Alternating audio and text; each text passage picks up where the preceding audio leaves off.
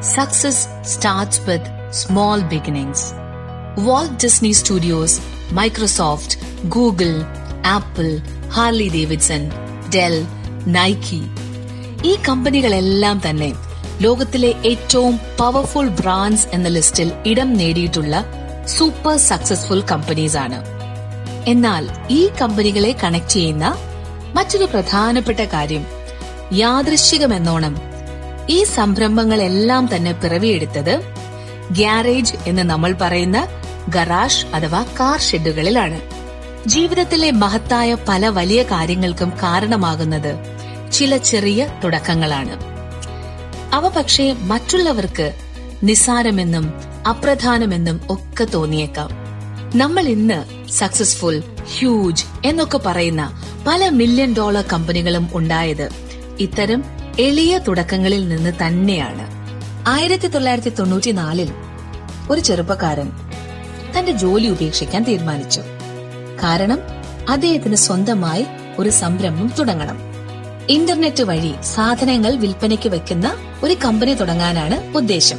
ഇന്റർനെറ്റിനെ കുറിച്ച് എല്ലാവരും അറിഞ്ഞു വരുന്ന കാലം. ആദ്യ പടിയെന്നോണം വിറ്റുപോകാൻ സാധ്യതയുള്ള ഒരു ഇരുപത് സാധനങ്ങളുടെ ലിസ്റ്റ് അദ്ദേഹം തയ്യാറാക്കി. അതിൽ നിന്നും ഒരു പ്രോഡക്റ്റ് തിരഞ്ഞെടുത്ത് ഓൺലൈനിൽ വിൽപ്പനയ്ക്ക് വെച്ച് പരീക്ഷിക്കാൻ അദ്ദേഹം തീരുമാനിച്ചു.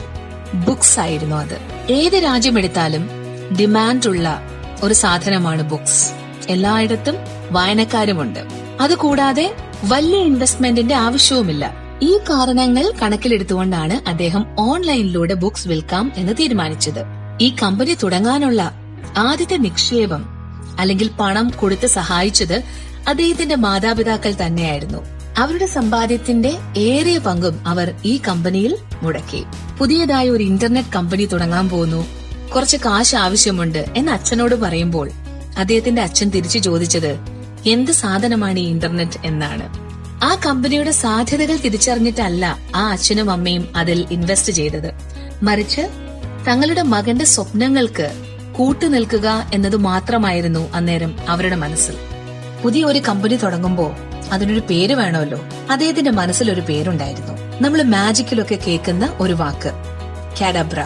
അദ്ദേഹം ഈ പേര് തന്റെ പരിചയത്തിലുള്ള ഒരു വക്കീലുമായി പങ്കുവച്ചു.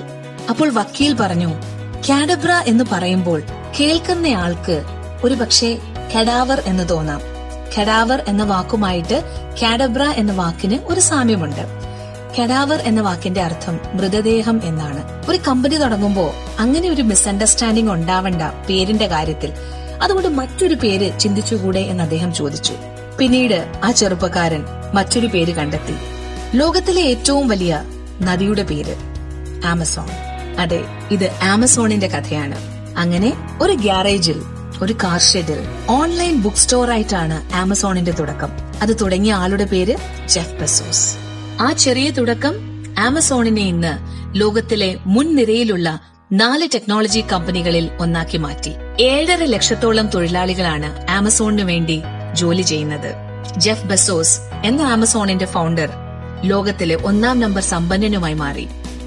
പുതിയതായി എന്തെങ്കിലും ഒന്ന് തുടങ്ങാൻ നിങ്ങൾ ആഗ്രഹിക്കുന്നുവെങ്കിൽ അത് ചെറിയ രീതിയിൽ തുടങ്ങുന്നതിൽ ഒരു തെറ്റുമില്ല.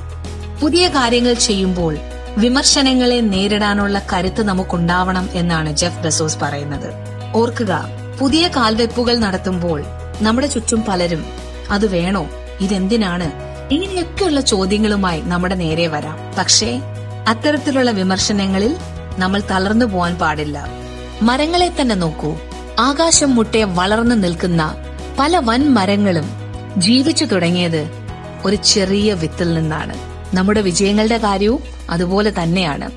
ചെറിയ തുടക്കങ്ങൾ തീർച്ചയായും നിങ്ങളെ വലിയ വിജയങ്ങളിലേക്ക് എത്തിക്കും. പരിശ്രമിക്കാൻ നിങ്ങൾ തയ്യാറാണെങ്കിൽ. Wishing you greater success thank you for listening